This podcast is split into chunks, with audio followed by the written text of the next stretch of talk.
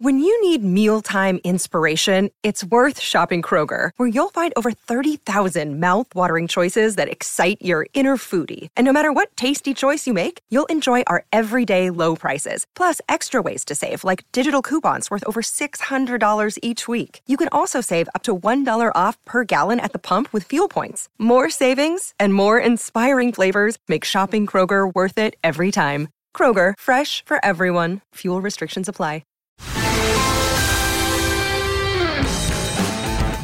Welcome into today's edition of ESPN FC. I'm Dan Thomas, joined by Craig Burley and Stevie Nichol. We'll kick things off with a big game in the FA Cup at the Etihad. Manchester City taking on Arsenal. It really did not live up to expectations. Just the one goal when it would come in the 64th minute. Nathan Ake with a nice finish would see Pep Guardiola's side through to the next round. Frank Lebeuf joins us. We'll go to Frank in a moment. Craig, overall, this wasn't quite the barnstormer we were hoping for. No, but it was tight, and I think we thought it was going to be tight, even with the changes that Arsenal made, but kind of went the way we thought before the game, just not with the goals. I mean, Arteta picked a good side, and they played OK, particularly Trossard in the first half. But when Partey went off, and I don't know if that was just, we'll give you 45 and we'll take you off, or he had a little niggle, but once he goes off, then that's the engine room. He's been their best, well, he's been arguably the best midfielder in the Premier League this season. So Arteta picked a team, I think, Stevie, that said, well, if we get a win here, fine, but if we don't, then it's not a drama. Right. That's the way it turned out. He picked a competitive team, and they pretty much were. City, I would suggest, picked a stronger team. But the truth of the matter is, Man City won this game, but they have not answered any questions. Right. None at all. You know, we thought it was going to be a barnstormer. We thought both sides would have a little bit of oomph, a bit of emotion and try and get forward. But the truth is, both of them were extremely average, in my opinion. Arsenal did shade it in the first half. City maybe shaded it just because they got a goal. But in all honesty, it was a snooze fest for most of it. And City's won the game. Yeah. And actually, I'm sure, as much as Arteta would like to have won, he's OK with the result, really. City are happy they won. Pep's happy he won. But, as I said, right at the get-go, there was no answers to the questions of Manchester City going forward. What's happened to the side that was scoring 3 and 4 goals? Not just 2 and 3 seasons ago, but at the start of the season? Yeah. That has completely vanished. And they've won the game, but going forward, I mean, their average is days long. They're not. They're just... I mean... Obviously, we've seen Liverpool fall off a cliff this year. City are clearly not there. Mm. But they're certainly not the well-oiled machine that they have been. Yeah, they've got a man up front, we talked about it, can score goals for fun if you put the crosses in the box and you play the right balls in behind. But I tell you what, yeah, City win, they go on to the next round, if, buts and maybes. But if I'm Arsenal, I'm an Arsenal coach, a player or a fan, I'm sitting there thinking, if we'd have played the big boys today, yep, and we've got 2 games coming up against Man City... If everybody's fit, you have to have said the way Arsenal had been playing without the 6 changes, I think they could have taken City today. Do you agree, Frank? No, I don't. I think I said before the game that Arteta was looking for excuses in case he would have lost. I think the coach who respected the competition the most won today. And now we are saying, yes, but Arteta is because he didn't pick the right team or the best team that he didn't win. But he should have. He should have picked the best team and compete. When he puts parties out, well, defensively, he damages his balance. And seeing Odegaard coming and Martinelli coming on, even if Trossard had a good game, made the last 50 minutes very interesting for Arsenal. So he would have picked the right team, he maybe would have gone through and then respected the competition. Now he's out, he wasn't smashed like maybe we could have thought, but he lost it. And he didn't respect the competition. For me, therefore, Gunners are out of the competition. Yeah, they're still first in the Premier League. So Arteta must be happy because he has all his excuses he wanted. But let's be honest, a lot of managers were disrespecting anything outside the Champions League, And the Premier League, whether we like it or not, the Carabao Cup and the FA Cup have become, probably until the semi-final stages, a vehicle for resting one or two players. So that's not a new thing, unfortunately. We don't always agree with it. We've all played in the cup finals here, and we know how important the FA Cup has been, but the landscape has changed, and I think the landscape for Arsenal has changed in the sense that I don't remember historically the last time they were in this position in the Premier League, right, off the top of my head. And there is a severe balancing act to be had here with, what do you do? Do I take the risk, or do I play a slightly weakened side? And only at the end of the season can we sit here and go, wow, you know, he should have done that, and he put all his eggs in this basket, and he did this, and he did this. He made a decision. Frank, Gareth, I think, unfortunately, the way the game played out, it's very easy for us to say he might be thinking, I should have played a better team, just because of how poor City were. But that's dead easy now. As we said before the ball was kicked, the importance for him is the Premier League, so he did pick the right team. Right. It's just too easy to be the old Monday morning quarterback when we're sitting here right now. Yeah, I mean, I don't think the decision was wrong and they could have won the game. Not at all. I'm looking at it from the perspective of the two league games coming up. Now, I know fortunes change and form changes, but looking at how City are playing currently, and it's only, I think, I don't know, is it 3 weeks or so? Around what? The 16th, isn't it? February 16th is when they meet next. It's 3 weeks, isn't it? Yeah. That's a good guess. So, it's unlikely to do a full 360. I'm talking about City's form.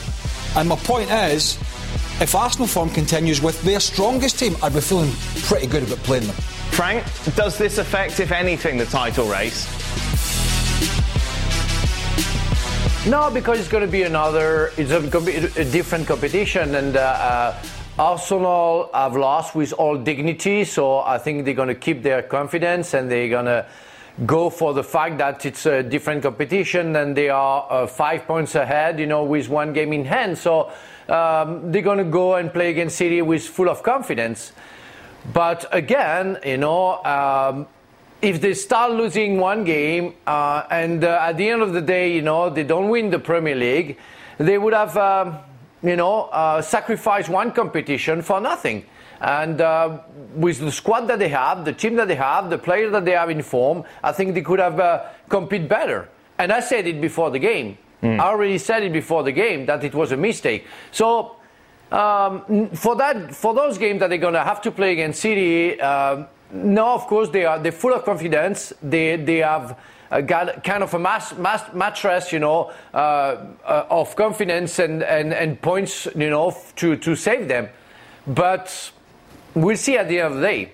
We will see at the end of the competition. We talked about the importance of Thomas Partey and the clear effect it had when he was taken off. Arsenal realised that. Obviously, transfer market is still open till the end of the month. They're going hard for Caicedo at Brighton, 60 million. Yeah, keep that going. You push really hard for this, yeah, just to make sure you've got the reinforcements there to sustain this position at the top of the table? Yeah, well, the answer is yes. But, I mean, from some of the reports I read today is that Brighton are... They're so desperate to keep the player, and obviously they've got a new manager in De Zerbe, a newish manager, young manager, doing really well. If you're going to pull the rug from under his feet, it's probably going to have to be closer to 100 million, I think. Right. He's a very, very good midfield player, really good, strong, good passer, reads the game well, all the attributes that you need. So... yeah, I think Arsenal will push for it. How much and where their end line is, I just don't know. But clearly, 60 million is not going to get it done. Doing all the right things, Arsenal. Looking to sign the right players. Again, you know, something that's always been the same. When you're sitting right on top of the pile, there's no better time to strengthen. Right. And that's exactly what they're trying to do. Whether they manage it or not, they're absolutely doing all the right things right now. So, Manchester City through to the next round of the FA Cup. Over the next 72 hours, we'll be learning who'll be joining them as well. Just a reminder, every single match is live on ESPN+. Here's just a selection of them. It all starts tomorrow morning. Walsall taking on at Leicester. Then a number of games kicking off at 10 o'clock ahead of Preston against Spurs. And then we'll have full studio around Manchester United against Reading. It's an early start for Craig on Sunday. He'll be up for Brighton against Liverpool. Some of us will. I think I'll tape this game and have a lie in. VCR, your Betamax. Whatever it is, I can't even remember. And then Wrexham against Sheffield United. Wrexham, of course, looking to make history as they take on the Championship side. And then on Monday, it's Derby County against West Ham. We're driven by the search for better. But when it comes to hiring, the best way to search for a candidate isn't a search at all. Don't search, match. With Indeed. If you need to hire, you need Indeed. Indeed is your matching and hiring platform with over 350 million global monthly visitors according to Indeed data and a matching engine that helps you find quality candidates fast. Ditch the busy work. Use Indeed for scheduling, screening and messaging so you can connect with candidates faster. Join more than 3.5 million businesses worldwide that use Indeed to hire great talent fast. And listeners of this show will get a $75 sponsored job credit to get your jobs more visibility at Indeed.com/FC. Just go to Indeed.com/FC right now and support our show by saying you heard about Indeed on the podcast. Indeed.com/FC, terms and conditions apply. Need to hire? You need Indeed. Of course, it's not only been the FA Cup that we've had over this weekend. Midweek, we had the Copa del Rey here on ESPN+. Quarter-final of the Copa del Rey. It has to be decided tonight as well. Can Atletico Madrid shock those who are predicting another Real Madrid win? La pelota le levanta Coque, llega por el costado, Molina, el centro, gol! Goal! A brilliant team goal from Los Rocky Blancos. Wow, he's Stannis Abiota again. He has to be careful, he's just taken a yellow card. That's the point, I think, that the Atletico Madrid players are making. Rodrigo, beautiful feet from him. Mira cómo se viene Rodrigo. Ahí está Rodrigo, le puede pegar qué golazo si lo clava. Gol. Oh, it's a brilliant goal. It's a brilliant goal. Rodrigo inventó un helado. The 90 minutes are up. We'll be going to extra time. Camavinga Savic's challenge on him. See you later. Yeah. Second yellow. He's gone. And Atletico Madrid's problems mount. Sancho across the face of goal. Wonderful jump and goal. Benzema again, and Real Madrid lead. It's difficult to understand how we are so bad. We are so bad in the first half, they're so good in the second half. It's not only the strategy of the game. Mentally, this team is really strong. Viene Vini para pegarle. Vini se acomodó, le dejaron espacio, le pegó gol! Another solo goal from a Brazilian. Vinicius on target again, and that is game, set, match. Proper match, Wilson Higgs, and that is depicted in the newspapers in Spain. Front page of AS saying, long live the derby. Marco going with a real derby and another comeback. Real Madrid just don't know when they're beaten. Let's kick things off, shall we, by reflecting on that goal from Rodrigo, boys. This is one of those you're showing everyone because it's just so special. Great feat. Got a lot to do here as he picks it up, skips by Witzel. Great feet there, lots of bodies around. And then the other thing was, I noticed Stevie, he's not scoring if he doesn't take this early. No. Just here. That's what does the keeper all black. He's actually got very little to shoot at as well. He's ended up going wide. I mean, look at this, he's got nothing to shoot at here. You talk about accuracy. As Craig said, probably the most important thing is goalkeeper doesn't see any backlift. Right. So he's got to done that flick early. Well, he catches them unawares, the goalkeeper, which is why he manages to beat him at the near post. Atleti not happy about the refereeing throughout the game, in particular the Ceballos incident. They felt he should have got a second yellow card for that challenge that we saw outside the box. Well, there's no doubt it's a free kick, right? He doesn't know the player's there. We were talking about this earlier. Stevie said... Look how low his boot is. Right. It's a foul. Not every foul is a yellow card. I mean, that's just a fact. Not every foul should be a yellow card. And if we were going to yellow card everybody for a challenge like that, there'd be nobody left on the field. So Atleti... Why don't Atleti... I mean, listen... Classless, isn't it? Listen. Honestly. They are. Sometimes they are. I mean, they did get a player sent off, a player with a reputation, yeah, who was recently sent off for having a bit of a brawl with Ferran Torres. And he's got a charge sheet as long as your arm. Worry about your own players. Worry about your own form. Worry about your own team. There's always something else with Simeone and his team in this club. There's always somebody else's fault. There's a referee or whatever it is. You know, La Liga, they're all against us. He's got that... And it's this siege mentality which took him so far, but it's not taken him any further.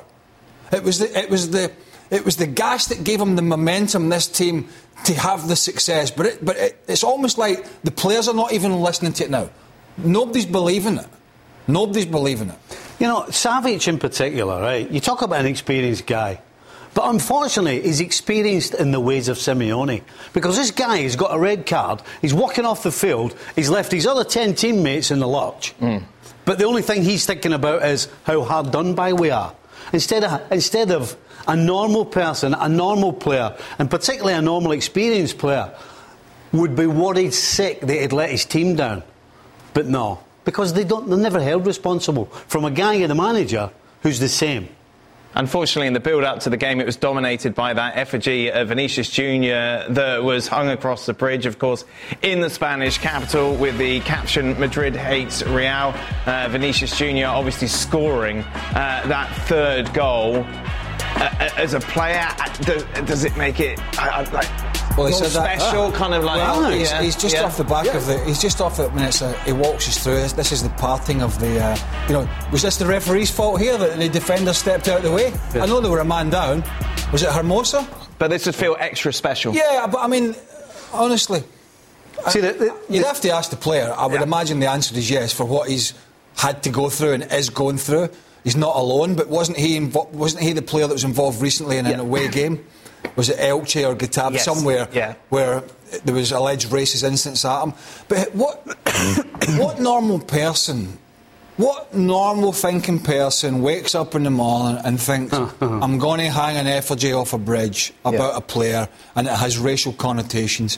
What can people wake up and that's what they have in the day ahead? I mean, seriously, in Spain in particular, because we're covering this a lot, La Liga and all the governing bodies around it, and I know the laws are different over there, as Sid Lowe has explained many times, but for God's sake, somebody's going to have to do something about this. We were talking not that long ago about, you know, the maturity of Vinicius.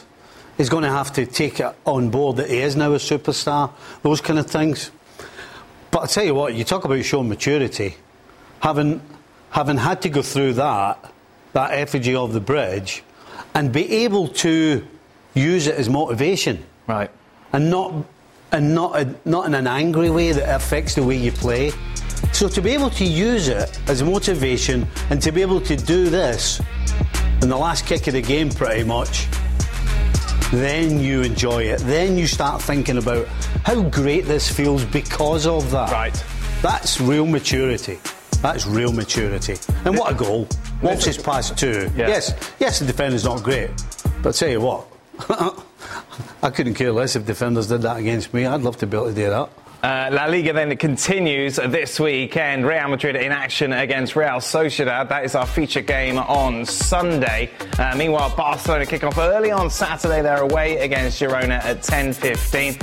For Atletico Madrid, they're in Pamplona against Osasuna. Just a reminder, all these games live on ESPN+. Did you know less than 10% of Americans own an e-bike? Here's why that should change.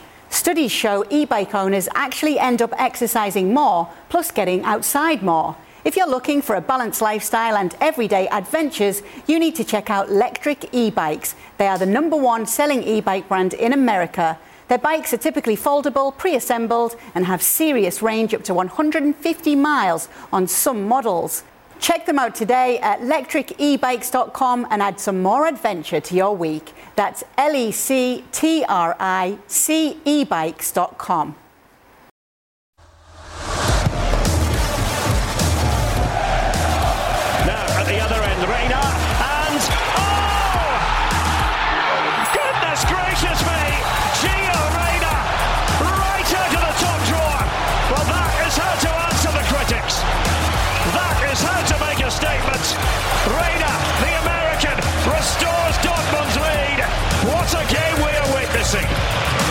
in by Brandt.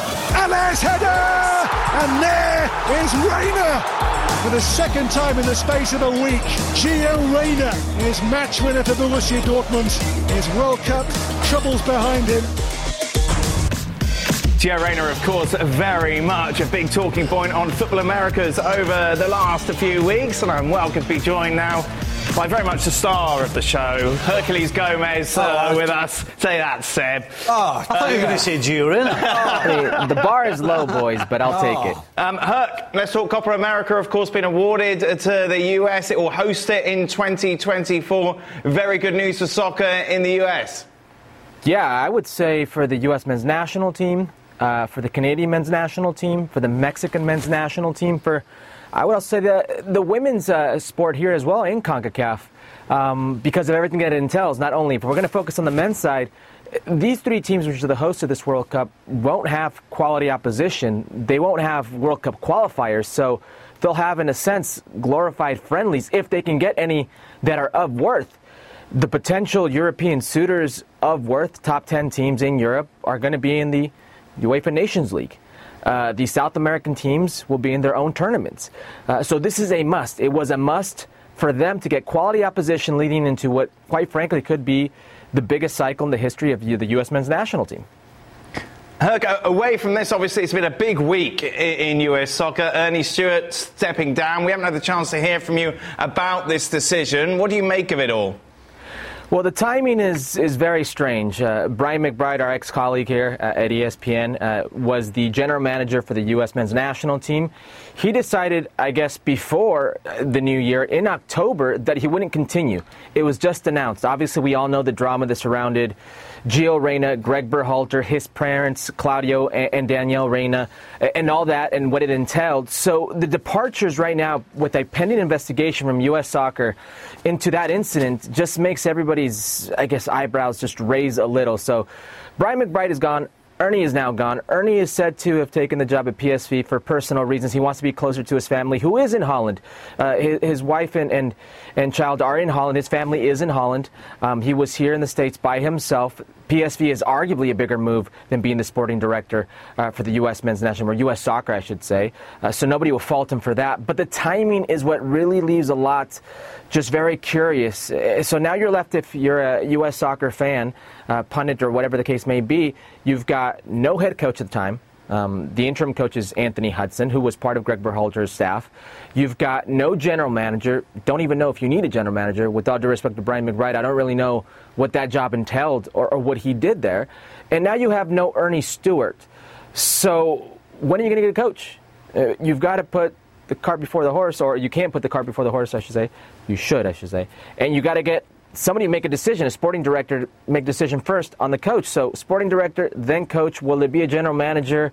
A lot's up in the air, and right now fans, people, pundits are left wondering when and how this will happen. Are you stepping up, Hurt? Are you throwing your name into the hat? Listen, I respect Stevie a lot because I don't know anybody in their right mind who would want to coach. It's a reason. That's why I'm sat here. Yeah, exactly. Going back to Copa America, after what we saw in the World Cup, of course, positives and negatives.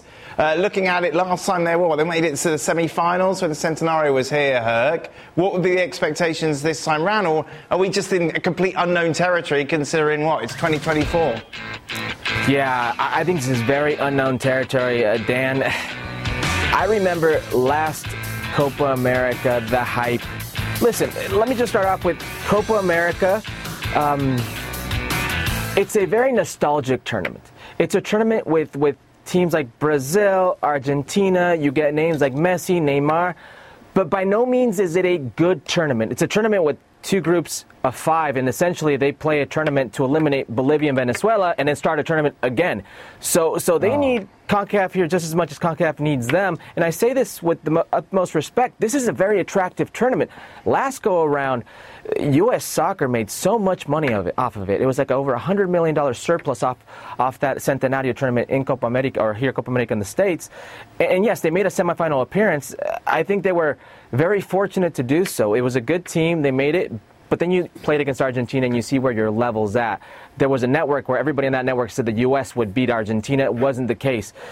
This is going to be a tricky situation because this is a U.S. men's national team. Not only the U.S., Mexico itself. Mexican soccer is almost in the same identical problems as the U.S. There's been a change and restructure in the administrative roles. There is no coach in place at the moment, so there's a lot of uncertainty. I really don't know how to peg this. This is, I hope it's not one of those scenarios where CONCACAF Nation Leagues comes about and it's Anthony Hudson who does somewhat well or very well with them, and then he's in charge for that. It really is about who you put in charge of sporting director, the head coach, the vision, the players, how you deploy that, how you think you can play against some of the top in South America that are very good. You've got a Brazilian team that is very good, Argentinian teams, obviously world champions, a few other teams there that can definitely cause some damage. So expecting them to actually make a theoretical run in this tournament right now would be very foolish. Sounds like the hex, that, doesn't it? Well, you have a competition and then you eliminate the same teams, and the same teams got the World Cup, apart from when the US made a pig's ear of it against Trinidad and Tobago. I tell you what, I'd sooner watch the Copa America than the Gold Cup. Well, yeah, there we go. That for sure. Good, excellent, that's good. Thank you very much, Herc. Much appreciated. Always a pleasure. Staying in South America, we remember the reaction here from the Uruguay players after they were eliminated by Ghana. Well, FIFA announced that 4 players have been suspended over incidents following the team's final World Cup match. Uruguay were incensed by refereeing decisions during the 2-0 win over Ghana, but needed a 3-goal win to qualify for the last 16. Uruguay's Football Federation was fined €50,000 over the discriminatory behaviour of its supporters and the misconduct of the players. The 4 players that are suspended, Muslera, Jose Maria Jimenez, Diego Godin and Edison Cavani. Good. Passion, drive and patience. The formula for winning championships is also what keeps your ride or die alive. eBay Motors has everything you need to maintain your vehicle and level it up to peak performance. Superchargers, roof racks, exhaust kits, LED headlights and more. Whether you're into speed, power or style, eBay Motors has you covered. With over 122 million parts for your number one ride or die, you'll always find exactly what you're looking for. And with eBay Guaranteed Fit, your part is guaranteed to fit your ride every time or your money back. Because with eBay Motors, you're burning rubber, not cash. With all the parts you need at the prices you want, it's easy to make your car the MVP and bring home huge wins. Keep your ride or die alive at ebaymotors.com. Eligible items only. Exclusions apply. Tired of ads interrupting your favorite sports podcasts? Good news! Ad-free listening is available on Amazon Music, included with your Prime membership. Amazon Music offers the most ad-free top podcasts. Enjoy shows like First Take, Pardon the Interruption, and The Low Post, available ad-free and uninterrupted. To start listening, download the Amazon Music app or go to Amazon.com/ESPN Pods. That's Amazon.com/ESPN Pods to catch up on the latest episodes without the ads. So City through to the next round. Naden was there for us and he caught up with Mikel Arteta after the game.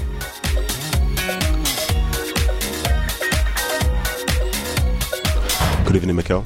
Obviously it's a disappointing result, but how do you rate the performance overall from your team? Yeah, very disappointed because I think we could have taken much more from the game, and just a small mistake in the box punished us, and unfortunately we are out. But I think there are a lot of things, especially the way and the courage and the personality we showed to play the way we played against him, which is never easy. I think the boys deserve a lot of credit for that. It seemed as though you were very comfortable in the first half overall, but then it wasn't necessarily quite the same in the second half. What would you put that down to, would you say? I think the start of the second half, but I think we were very dominant in the second half again, and we had some big openings that we didn't put the ball in there to the right player to put them in the net, and unfortunately in these games you need that to win them. And what exactly is the mood like in the dressing room right now? Because I think lots of people have seen Arsenal play very, very well this season and be rewarded with points, especially in the league, obviously, but as I say, what is the mood right now amongst those players? This is another level, and to beat this team at the Etihad, you have to be ruthless and you have to be so convincing, especially in the boxes. And to do that, obviously, in these games is not easy, and we lack that today. And obviously, there's been a lot of talk about this game in the build-up because it was City versus Arsenal, but it is still the fourth round of the FA Cup. Did you have to approach this game any differently because of the nature of the team you're playing against, or did you approach it in the same way? It's just part of the process. We approached it in the same way, and we wanted to give opportunities as well to the players that they didn't play a lot of minutes, and I think they did really, really well. And the positives that you and your players can take from the game today? Sorry? The positives that you and your players can take from the game today? A lot of positives, but the disappointment of being out right now probably doesn't allow me to see that many. Thank you very much. Arteta there kind of referring to something you said in the preview, Stevie. Regardless of who the opposition was today, they had a plan, and they stuck to that plan. But they're out now. And he didn't lose that ball, did he? There wasn't an edge that maybe you've seen from Arteta in Premier League. What he's done, before he's stepped out of the dressing room, he's put the cassette recorder in the back, shut the button. Cassettes is something that we used to listen to in the 80s. Yes, and press play. And then he spouted on. That's how you press play. I mean, he was just... All he was doing was just... Yeah, go through the motions. Go through the motions, bothered... I mean, he gave good game time to players, but as soon as he named that 11 at the hotel or wherever it was, it just, he might as well have written up on the board, not bothered if we go through. Yeah. And look, I'm not criticising him for that because, as I said earlier in the show, unfortunately, these competitions managers will use as a mechanism to give either people game time or make sure you don't risk injury to one or two key players. The eggs are all in the Premier League basket, and that's what he's saying to his team. He's trying to bunker down in terms of his squad, bringing players in. We'll see if he gets Caicedo before the end of the window, but they've already got a couple of players. But he clearly didn't want to risk, and I was actually surprised. Thomas Partey went off, but I was surprised he played. But I suppose, I mean, he could have went with just Xhaka in there or one of them, but he did take a risk in some sense. He played Nketiah, he played Saka. He played Gabriel, he played Thomas Partey, as I said, so he did take an element of risk. It wasn't like he changed 10 players, but he was basically saying to the rest of them, you know, here's some game time, we're probably going to get beat and we're going to concentrate in the league. Nathan back with us. Nathan, overall, do you get the kind of same vibe from Arteta that it's definitely not the end of the world?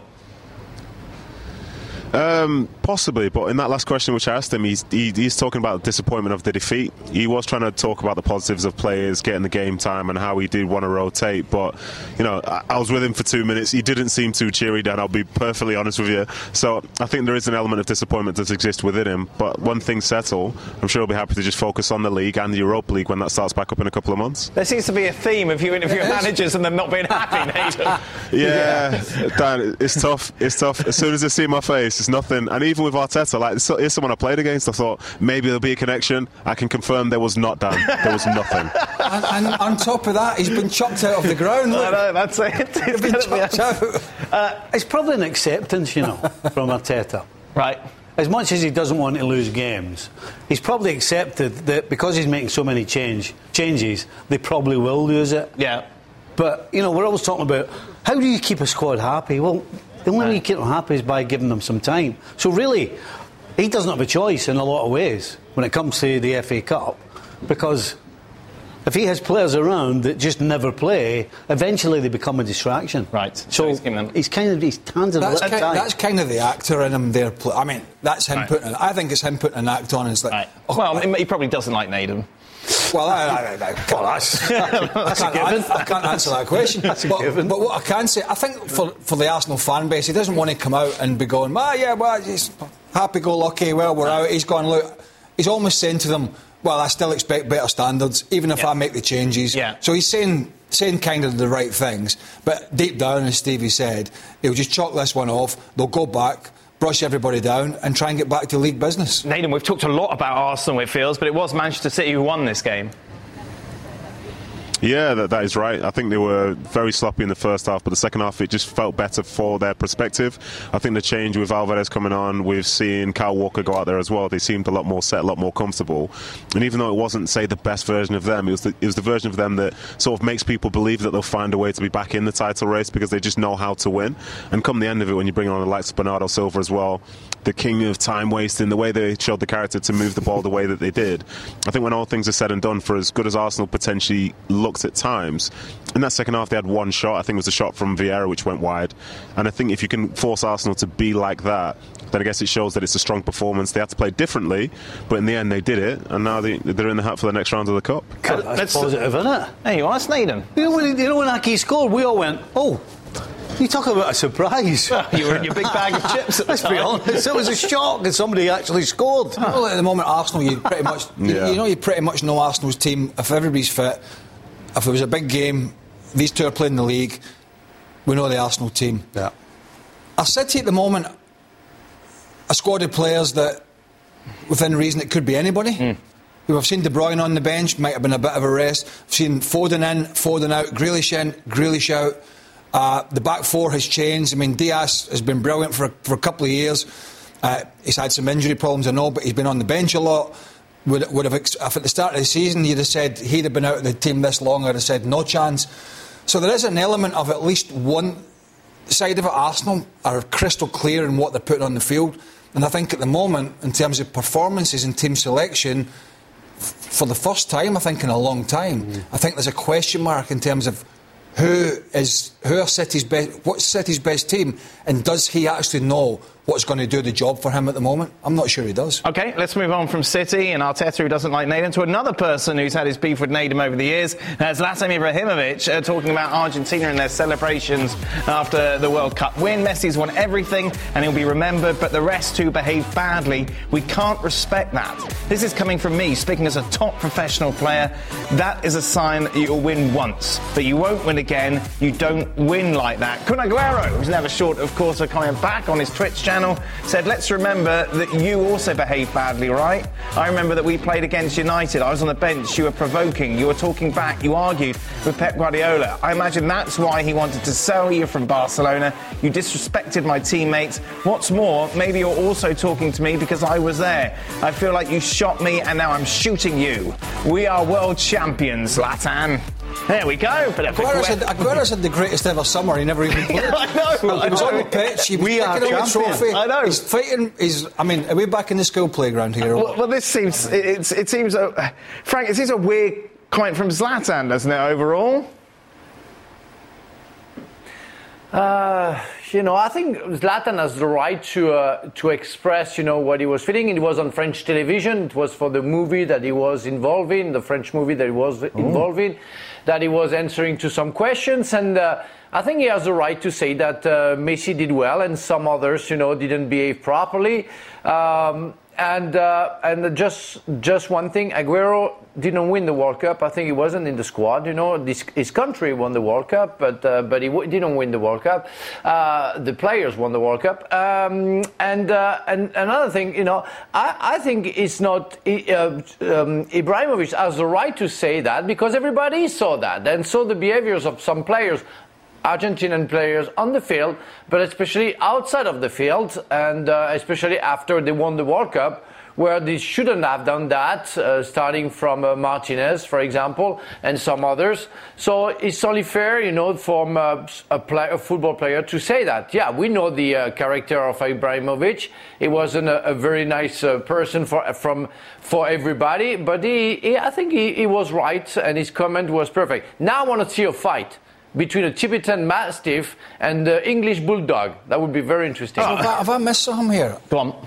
I mean, I know Martinez, the goalie, was a little bit over-exuberant, unless I've missed something. Yeah, but Emi Martinez seems to be... He's a goalie, he's a daft goalie. Like, with that aside, you don't feel like the rest of the Argentinian players were up to his kind of... They weren't holding the baby with Mbappe and things like that, which upset people, didn't they? Yeah, and I mean, nothing says the era we're in more than getting upset about people. I mean, we're...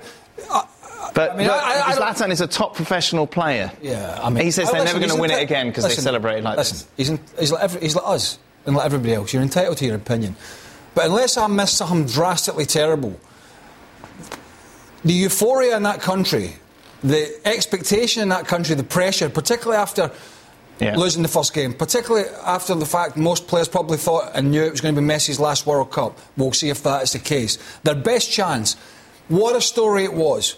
Who's not going to celebrate? I mean, this is so 2023 that everybody's just offended unless people go, thanks, we're winning the World Cup, we're going to go back to our bed, nobody's going to celebrate, and back to our clubs. What an utter nonsense. Let's bring in our Zlatan expert then. Nathan, what do you make of this?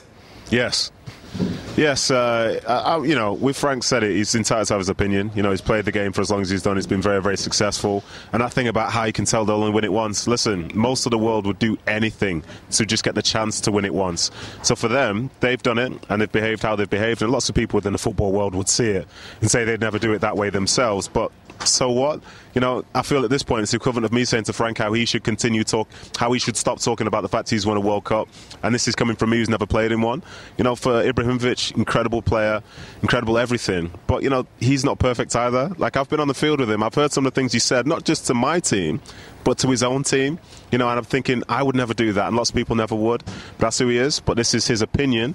But at the end of the day, Argentina still won the World Cup. And it was up to them to celebrate however they wanted. And like it or not, if you've got an issue, go and stop them. Stop them winning the next one. And then you can have a say in terms of how things really go and how things should be within football. We've had it. What people don't know is we've actually had it inserted into Frank's contract that he has never to mention Frankie boy. Well, I tell you what, he's not done a very good job of that. Never to mention that he's won the World Cup or he doesn't get paid. I'm just worried that Zlatan's in a movie that maybe you could have starred in, Frank. No, this guy had hair. Oh, no. To be fair, it's Zlatan. Well, you know, you know what? Zlatan, when he was in France, insulted my country, you know, after a game, you know, he was in Bordeaux and saying that we were the worst country ever. Wow.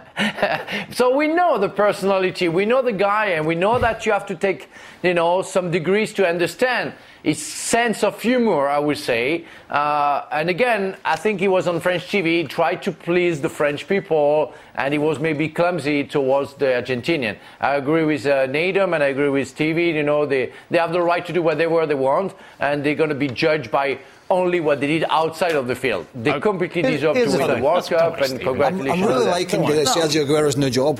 He's the guardian angel. He's loving it. He's on Twitch, he's messing around, he's got nothing to worry about, playing games. At the end of the day, if this is Zinedine Zidane coming out and saying that, then you might think about it. Right. But the fact that it's Zlatan. Right, yeah. He'll do anything to get his mush into the papers or somebody talking about him. No, man. Away from Zlatan's mush, let's take a look at how it stands at the bottom of the Premier League table, because, of course, Everton in search of a new manager after sacking Don's best friend, Frank Lampard. What could he have done more, Frank? Sean Dyche is going to be the man that is going to take control. Does this make sense to you, Nathan? Makes sense is an interesting way to phrase it. I think he's somebody who's obviously had a track record of keeping a side in the Premier League, but say if he does that this year, then what are their hopes going forward? Do the fans want to see him, say, the next season if he does keep them up? I don't know. I think he's a very... You know, there's a certain type of manager who plays in a certain style, and everyone knows what that is, but not many clubs desire it. But at Burnley, that's what he cultivated, and he drew success because of it. But this is Everton, a side that's been in the Premier League for the duration. So I'm not 100% sure. I think he is capable of keeping them up, but I just don't feel like that's what Everton should be sort of hoping for season in, season out. But that's what Dyche, I think, will bring. My son's at that City game. I was worrying that he was be the idiot jumping up and down in the background. Fortunately not. This is a smart move.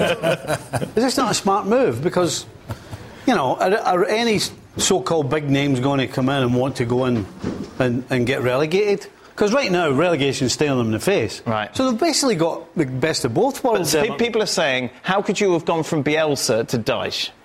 Like, I absolutely agree with that. But I'm just looking at the Dyche side of it. The Dyche side of it is, yes, he's kept Burnley up before, but he's also been relegated and brought Burnley straight back up.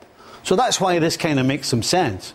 Because quite frankly, Everton staring relegation in the face. The chances of them staying up with what they have are slim. Right.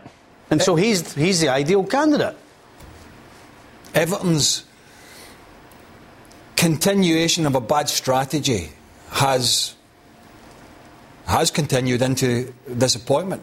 Not because it's a bad appointment, but because of those reasons you mentioned. You have to think about the strategic moves over the last few years, which is sack a manager, throw money at players. Bad players. Sign players you were like, oh, my God. Just recruitment was terrible. And then they have this strategy where there's bickering in the boardroom, from what we believe, about one wants one wants another, he wants this person. Bielsa brings a chaos to an already chaotic club. Might be nice football, coaching, running, working hard, but that's one side of the coin. And then Sean Dyche is at the pragmatic side of the coin, which I think is the right thing to do for now. Mm. Absolutely. Yeah. All the old adages, kick a few backsides, bang a few heads together, organise them, understand who's going to do a job for you, all those things. They're already sort of arguing amongst themselves, some of the Everton fans, because they're conflicted. They want to stay up in the division, we're desperate to stay up, but is this going to be more of when Sam Allardyce came in, this long ball football? Sean Dyche himself was on Sky Sports, I don't know, 6 months, a year ago, saying, look, I'm in that box. I think that's what he said. I'm in this box. People have put me in this box that I'm a long ball, working hard manager, and I can't change that. Well, maybe he's got an opportunity to change that. It's a bad squad, it's an unbalanced squad. But if they do stay up, there's certainly going to be more money from them than what he had at Burnley. It's a squad that looks like it will be without Anthony Gordon, who's reported to be heading to Newcastle for £40 million, Naden. Is he any good? What way to phrase the question? Yeah, of course he's good, but he's someone who has potential. I think we've seen over the last couple of seasons where he's shown real glimpses in terms of his attacking threat, his ability to finish, create opportunities, and he was once the guy that, would get the fans off their seats at Goodison Park. Obviously, things over the last few months haven't necessarily been that way, and I think the way he's leaving in terms of not arriving to training and the like isn't going to be great at all. It's not very endearing, but I think for Newcastle, they see a player there who won't just be there for a year or 2 years. It's someone who could be, like a long-term project. I'm surprised that he's gone to Newcastle because, they seem to be a side that, they're in the top four now. I don't think Anthony Gordon necessarily in this moment makes them almost like a lock for that. But I guess they're playing the long game with him, and he does show a lot of potential. And it seems that now's the time to get him away from Everton. What message are you sending to the Everton fans? You're fighting for your life, and you need everything that's good at your club to try and keep you up. But you're going to sell. But you got a player who's refusing to go to training. He's kind of forcing their hand, isn't he? I don't agree with that. I don't agree with that behaviour. But at the same time, what message does it send to the fans? That you're getting rid of potentially your best player. But if your best player doesn't want to play with you and you can't trust him, then you may as well get some money from him. Anthony Gordon is a Scouser who was brought up at the club. You're not telling me that somebody can get their arm around him, have a talk to him and turn his head a little bit. His agents probably said to him, right, here's how we do it. You're a young kid, listen to me, this is how it's going to work. If you want to leave, then you don't go to training, don't do this, don't do that. And he's probably gone for the bait. But then he's got to read the bait. He was seen at Newcastle the day before. But then as soon as the window closes and you don't sell him, then you go the other way. You get somebody at the club and you get Graham Sharp and all these old players and everybody that means something to Anthony Gordon. The fans know that in your hour of need you've turned your back and wanted to leave. Let me tell you something. Anthony Gordon stepped on the field when the windows closed and scores a goal and they win 1-0. There's not going to be one Evertonian try to slap him in the back of the head. What if he doesn't walk? What if he doesn't? What if he turns out on the pitch and doesn't turn up? He's going to give... Anthony Gordon, as I told you, is dyed in the wool Evertonian. And he steps on the field, he's going to give you everything he's got. I don't agree. I think any of us agree with the way he seems to have gone about it. However, he was one of the players that basically had to be frog-marched out with his car. With people with fans blockading the roads. So, that's not to condone not turning up for training, but it's fresh in a young man's mind. Lots of people get bad advice. Sometimes you've got to make a decision for yourself. Let's look at it from a Newcastle perspective. You've got Almiron, Joe Linton, Alisson Maximan, who's not played so much. Almiron's just lost a little bit of form. just a little bit. He's not playing badly, but he hasn't come back after the World Cup in the sparkling form he was before it. And also, so far, their strategy of signing players hasn't been big stars, and most of them have worked out. Whether it's Eddie Howe or I think it's Dan Ashworth, it's up there, the technical director, I might be wrong. But they've signed, they haven't gone for the big superstars. They've gone for players that they think will fit in, they'll work hard, and they'll fit in with what they're building. So, yeah, I mean, he, in some sense, he reminds me a little bit of Modric at Chelsea. Although we saw his cameo at Liverpool look pretty good. But he's sometimes a little bit raw, and I think Anthony Gordon is still a little bit raw. Yeah. Some good things, some inconsistent times, very fast, very pacey, very direct, and maybe going there under Eddie Howe is going to be the best thing for him, to get away from his hometown, and to get away from that nonsense. Because he's raw, right. He's exciting. Because he doesn't play as though he's got any shackles on. He plays like he's playing with his mates. And he gets the chance to go at defenders, and he does it. And if there's one thing defenders hate, it's people running at them. And in today's game in particular, you don't have too much of that. So when you do see it, you get on the edge of your seat. That's what Anthony Gordon does. We'll say thank you very much to Nathan, who I imagine cannot feel his toes anymore now after standing outside in Manchester for that long in January. Frank, though, will be back for extra time. You can always check that out over on our YouTube channel.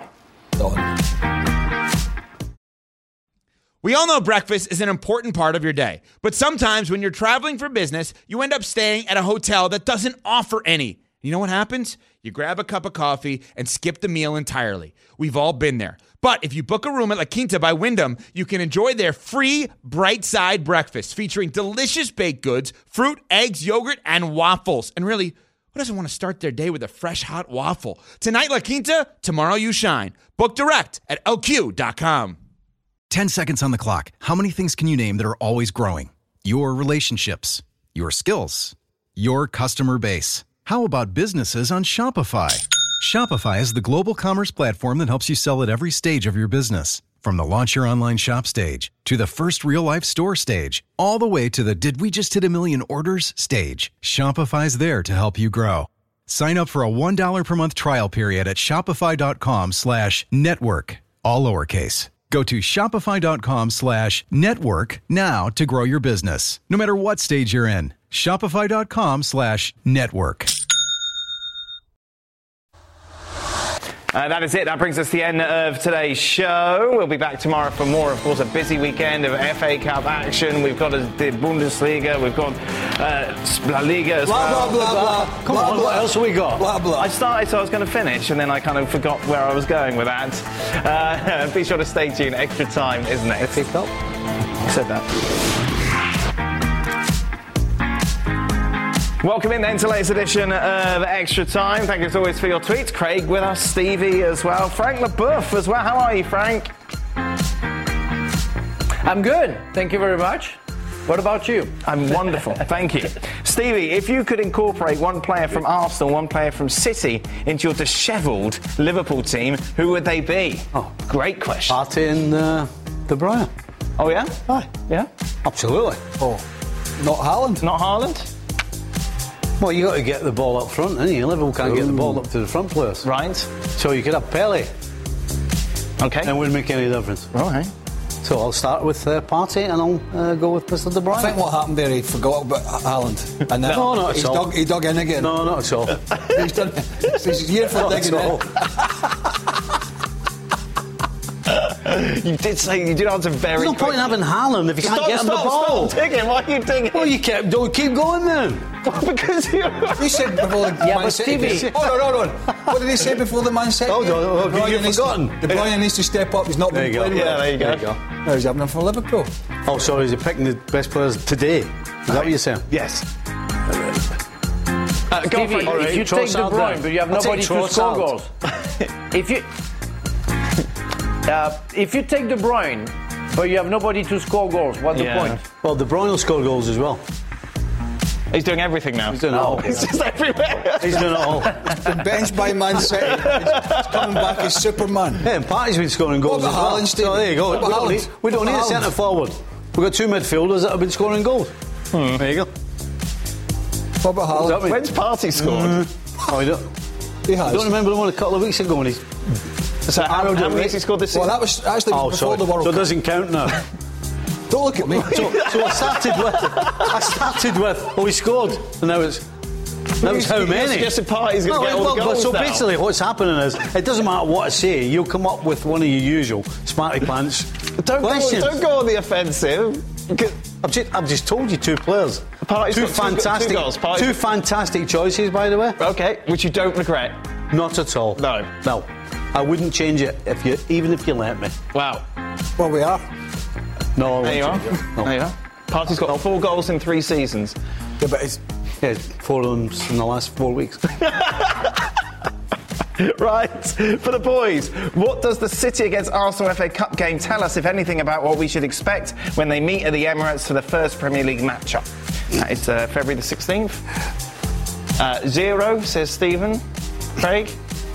I think it tells us that City are still a little bit disjointed, not playing the type of football we've become accustomed to.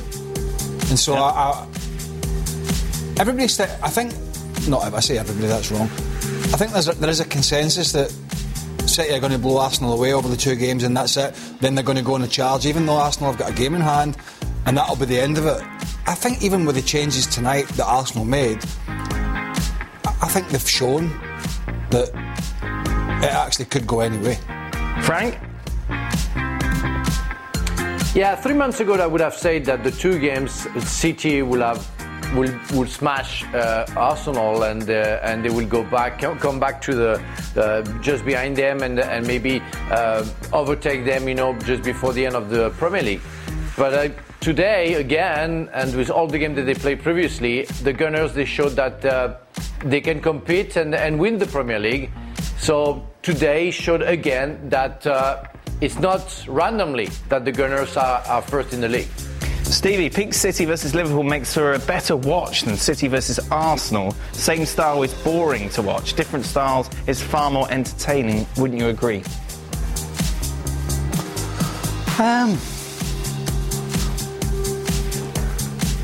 No, I think both. No, I don't agree. No, I've got to say I was surprised at how uninteresting today's game was, because the way both of these sides play at their best, we saw absolutely none of that today.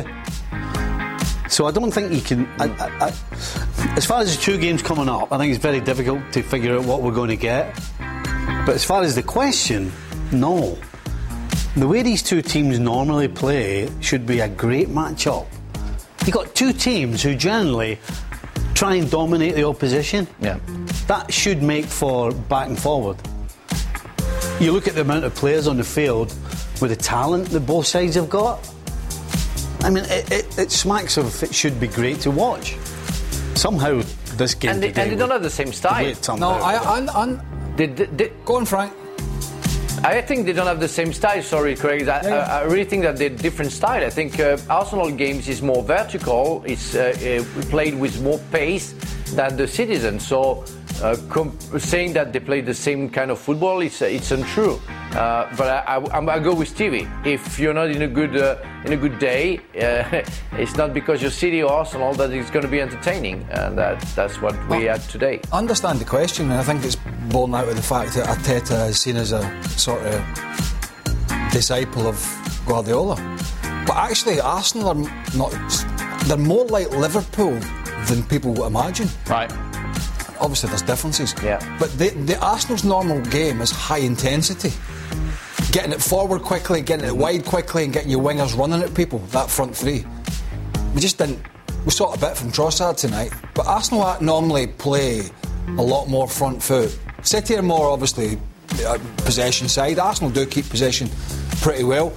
But, yeah, there is a contrast in style, because we normally see Arsenal bombing forward, particularly at home. Yeah. Just didn't see that tonight, but I think we will in the league game when there's more at stake. Craig, it was recently Australia Day. It was Burns night the other night, and I didn't even know. Did you know it was Burns night? I didn't know. Do you know I was going to ask you that question? What is Burns night for those? It's for Robbie Burns, who was the famous poet, and I don't know much more than that. Stevie, help me out. Okay, Stevie? He's from here. He comes from Ayrshire, where we're from. Right. Yes. You never heard of Robbie Burns? I've heard of... Well, at school, I don't know, when, they probably wouldn't do it now, but at school, every school would have a Burns day or a Burns evening. OK, and what would that entail? Well, you had to recite a poem or sing a song from Robbie Burns. Back in the back. Do you remember? Does anything come to mind? No. Tam O'Shanter's Bridge, have you heard of that? No. No. Right. I didn't realise it was Burns. Cowran Timorous Beastie. For some reason it's called The Mouse, but that's how it starts. Oh. Your Cowran Timorous Beastie. Oh, there we go. I heard McCoy's the other night, somebody said to him on radio, what's the difference between Burns morning and Burns night? And he went, about 8 hours. Who was better out of Harry Kewell and Mark Viduka? At what? What do you think? Well, because they're completely different players. Well, who it's for Craig, first of all. Oh, sorry. All right, I'll keep my mouth shut then. What's the Australia Day got to do with it? Well... Shut up. That's true. I know. I'd watch the Australia, didn't he? Ask him. Right, go on then. That's Riley. No, he's not. I don't think he's on the show today. He won't know who Viduka is. He won't have a clue. Well, it's hard to say because... I played against Harry Kewell and I played with Mark Viduka. Right. As Stevie said, I mean, one's a wide guy and one's a big front-up target man. Sure. Well, I call him a target man, he's not. Who would you prefer to be in your team? Depends what Viduka was turning up. OK. I mean... Well, Kewell's a more rounded player. Big Viduka sometimes could be... mercurial. I heard somebody call him mercurial. Put this in the right context. He had better days than others, depending... OK, it's unpredictable.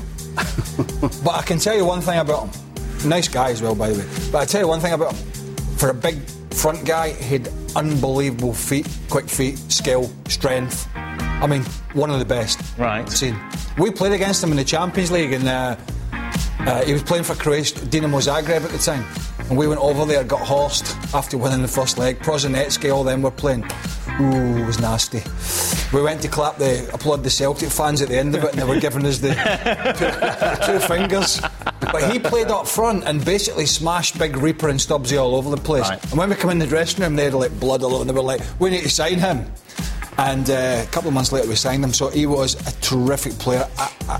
I would have to say Viduka at his best, but I suppose because I played with him. You'd agree, I imagine, Frank, considering your history with Harry Kewell?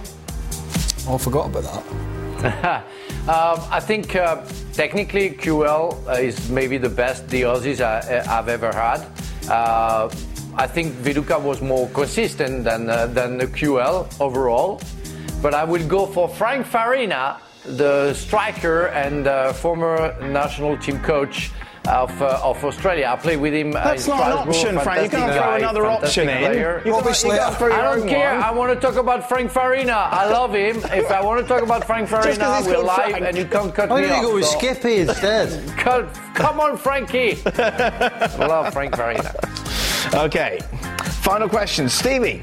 When are you releasing your health book so you can share your secrets on living a healthy lifestyle by eating shepherd's pie, crisps, soda, and chocolate? Well, we saw the chips today. It was a big packet of chips you had today, which was supplemented by a smaller packet because you. The big one was, as he said to us, this one is nearly empty. Right. The problem is today. Yes. You may have a big bag. Yes. But there's probably more air in it than chips. Oh, no. So that's why I had to have the backup bag. Right, I see. Because, companies... Well, don't be fooled by the size of the bag. There's not as much in it as you think. Oh, yeah. Just scraps in the bottom of that. Yeah, exactly. Yeah. Hey, listen, it depends on your metabolism, right? Some people can get away with eating all that stuff. Yes. I mean, as your example. And some can't. Exactly. The amount of walking and exercise you're doing, your metabolism... 5 miles a day. 5 miles a day, yeah. And if you get lost, even longer. Yes, exactly. Ah, dear. Eleanor's back, though. You didn't get lost. You haven't been lost recently? You haven't had a phone call, Craig? No. No, that's good. That's no phone calls. Beautiful. That's it. What are you doing this weekend, Frank? I'm going to be on stage on Sunday, north of France, And that's it. I'm going to be with you tomorrow evening. Oh, lovely. There we go.